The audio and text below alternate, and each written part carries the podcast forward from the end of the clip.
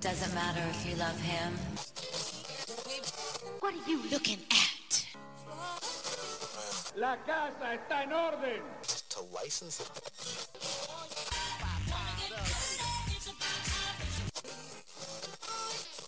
I have a dream that one day this nation will rise up.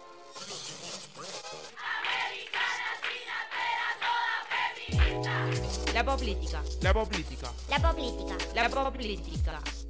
La política. Amplificadora de opiniones sobre cultura y sociedad.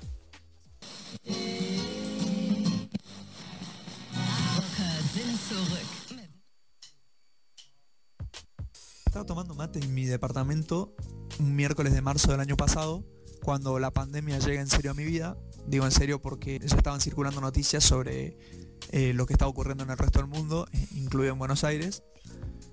Me acuerdo que en ese día también habían anunciado por primera vez las medidas que se iban a empezar a tomar al respecto eh, por parte de los gobiernos y las autoridades, entre las cuales había escuchado que el fin de semana siguiente, ese miércoles, que iba a ser un fin de semana largo, se iban a cancelar todos los vuelos de cabotaje y se iban a cerrar todas las rutas.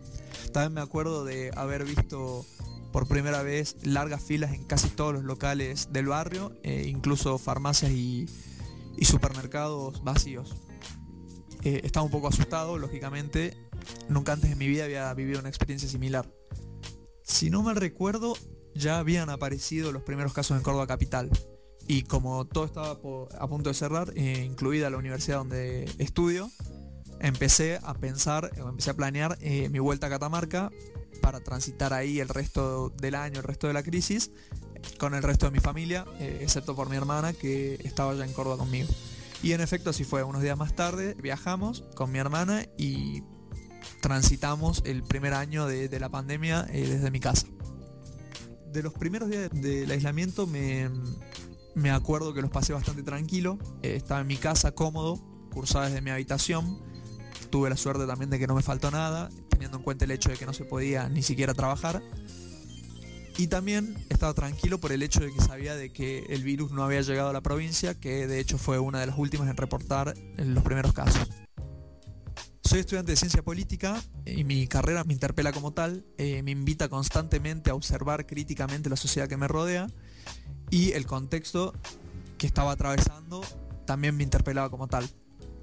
Unos meses más tarde, cuando ya tenía cierta experiencia de lo que estaba sucediendo y un poco acostumbrado a esa nueva normalidad, me empecé a dar cuenta empecé a notar ciertos patrones de comportamiento en diferentes personas, en distintos lugares, en distintas conversaciones en distintos contextos, comportamientos que incluso veía en mí mismo y que me invitaron a pensar no solo eh, lo que nos estaba ocurriendo, no solo en el marco de, de la pandemia, que ni siquiera es el eje central de estas ideas, sino más bien un elemento disparador, sino lo que nos ocurría como sociedad, una especie de regularidad de nuestra forma de relacionarnos y que termino resumiendo y sistematizando en no más de 300 palabras en lo que fue mi primera publicación para la política.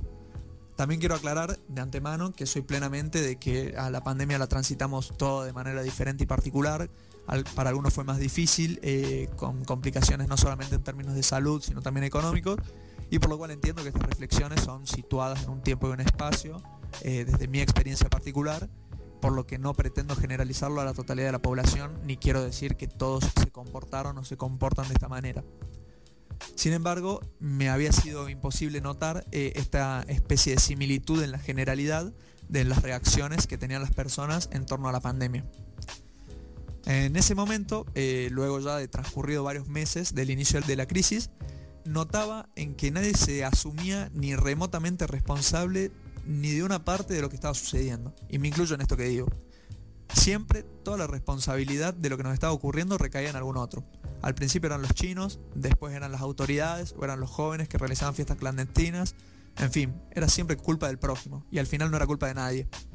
Comencé en ese momento a asociar ese tipo de conductas con una manera particular de percibir a los demás en nuestra convivencia en sociedad, basada en un sentimiento de desconfianza del prójimo, eh, particularmente si ese prójimo es un desconocido. Desconfianza en términos de que no confío que el otro vaya a colaborar. Y también un sentimiento de que las acciones y lo que yo hago en la vida pública es irrelevante. En el sentido de, si no confío, si yo creo que los demás no colaboran, lo que yo hago es irrelevante. Eh, mi colaboración es irrelevante porque no confío o creo que los, los demás no van, a, no van a colaborar. Podría resumirse en frases como por ejemplo, acá todos hacen lo que se le da la gana, ¿qué sentido tiene que yo cumpla con las restricciones sanitarias si nadie más lo va a hacer? Tiendo a pensar también que ese tipo de, pensamientos, de reflexión, esa creencia de que los demás no están dispuestos a colaborar, es un sentimiento recíproco, que lo, lo pensamos todos pienso que nosotros también somos los culpables según ajenos y que piensan que tampoco estamos dispuestos a colaborar. Creo que todos pensamos eso y el problema está cuando actuamos en consecuencia. Porque cuando actuamos, si yo creo que todos son egoístas y actúo en consecuencia, basándome solamente en mi bienestar, nos vamos a encontrar con que todos tenemos razón, a manera de una profecía autocumplida. O cuando yo, por ejemplo, rompo el aislamiento preventivo eh, porque creo que los demás no colaboran, los demás están cumpliendo sus sospechas de que no se respeta el aislamiento y que no tiene sentido eh, respetarlo tampoco. Al mismo tiempo que si yo encuentro a otras personas incumpliendo las medidas recomendadas para paliar la crisis, también voy a cumplir mis sospechas de que nadie las respeta y entonces es irrelevante que yo lo haga. En ese marco, confirmamos todo al mismo tiempo que la culpa la tiene el resto. Lo que yo me planteo es ¿no somos también nosotros un poco responsables de lo que ocurre, por ejemplo, cuando nos sacamos el barbijo porque en teoría sabemos con quiénes nos vemos? ¿No somos también un poco responsables de lo que sucede cuando compartimos bombillas o cuando nos saludamos con besos, con abrazos o cuando nos damos la mano?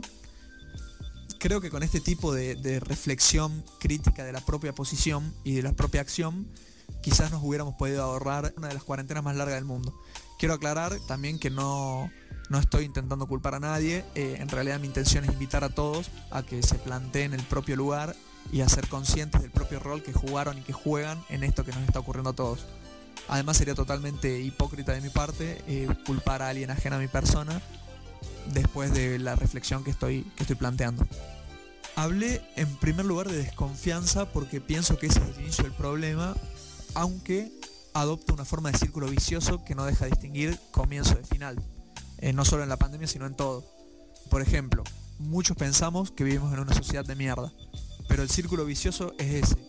La sociedad en la que vivimos es una mierda y por eso pienso en mi propio bienestar sin importar el resto, o pienso en mi propio bienestar sin importar el resto y por eso la sociedad en que vivimos es una mierda. Es un círculo vicioso, pero yo creo que el comienzo está en la desconfianza. ¿Qué me voy a preocupar por otros si no vale la pena por esta sociedad? ¿No sería en realidad que esta sociedad no vale la pena porque nadie se preocupa por los otros? Si yo creo que todos son egoístas y todos creen que yo soy egoísta, cuando actuemos en consecuencia, lo único que vamos a hacer es confirmar todos al mismo tiempo que todos tenemos razón. Somos egoístas, pero estamos basándonos en meras especulaciones, que las hacemos reales a través de autocumplimiento de la profecía. ¿Qué hacemos entonces? La verdad no sé. Sé que no podemos cambiar eh, los pensamientos ni las acciones del prójimo, aunque sí podemos cambiar las nuestras y demostrar en realidad que nosotros no somos plenamente lo que ellos creen de nosotros, ni ellos son lo que nosotros especulamos que son. Por otro lado, pienso que esa incapacidad de hacernos responsables de parte de lo que construimos entre todos viene de la mano de una especie de sentimiento de impotencia y de irrelevancia creemos eh, que las acciones que hacemos en la vida pública son irrelevantes cuando no están acompañadas de la colaboración de un prójimo. Y si desconfío que ese prójimo vaya a colaborar, directamente me voy a mantener al margen porque es irrelevante que yo solo lo haga. En otras palabras, si pensamos que colaborar no tiene sentido porque es irrelevante que nosotros solo lo hagamos, en efecto no vamos a colaborar. Ese sentimiento nos invade a tal punto de que ni siquiera votamos por los candidatos que preferimos, en muchos casos, sino por quienes preferimos entre las opciones que nosotros creemos que son plausibles de ganar. Es decir, ni siquiera estamos escogiendo verdaderamente a aquellos candidatos que queremos que nos gobiernen porque creemos que los demás no lo van a votar. No lo voto yo porque no lo votan ellos y no lo votan ellos porque no lo voto yo. Y la historia se repite en otros lugares. Tampoco reciclo basura ni cuido el medio ambiente porque los otros tampoco lo hacen. ¿Qué cambia con que solo una persona haga esto? Que se hagan cargo los grandes responsables como las grandes empresas.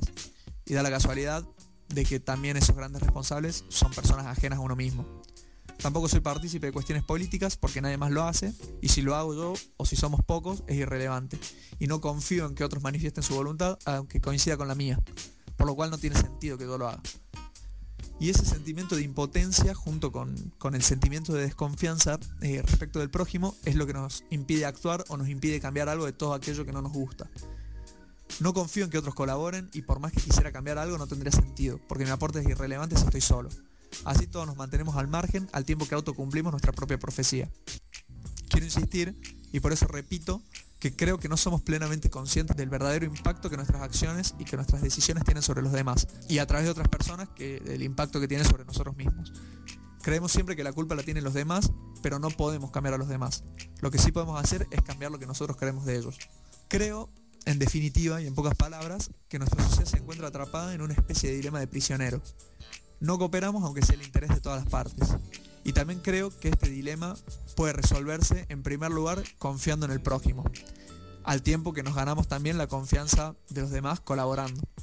Si todos acatáramos, por ejemplo, estrictamente las medidas, quizás la pandemia se hubiera terminado. Si todos nos preocupáramos por el bienestar general, quizás viviríamos en un lugar mejor. O si todos cuidáramos el medio ambiente, quizás el planeta estaría más sano. Pero no actuamos para conseguir ese objetivo en común porque no confiamos eh, en que el prójimo lo haga y creemos nuestra propia acción irrelevante en tanto acción aislada. Sé que incluso hasta el interlocutor puede pensar de que es imposible que todos colaboren o que no confíen que algún otro quiera colaborar en vistas al cumplimiento de un objetivo común. Pero sin embargo, insisto, eh, lo que tenemos que hacer es dejar de mirar en lo que hace al otro y empezar a ver qué hacemos nosotros y de esa manera invitar a los demás a confiar en nuestro aporte y a facilitar las condiciones para que ese otro aporte también colabore. Y así estamos hoy, prisioneros de nuestras especulaciones, incapaces de cumplir objetivos comunes a todos, con restricciones y contagios, aunque no queremos ni una cosa ni la otra, con políticos y autoridades que tampoco queremos que nos gobiernen y en una sociedad que no nos gusta. Es culpa de los demás, pero también debemos ser capaces de ver que también es culpa nuestra, que otros son los responsables, pero también nosotros somos responsables, que lo que ellos hagan y digan importa e impacta, pero también lo que nosotros hacemos y decimos. Son los otros y somos nosotros al mismo tiempo. No está claro quién es quién.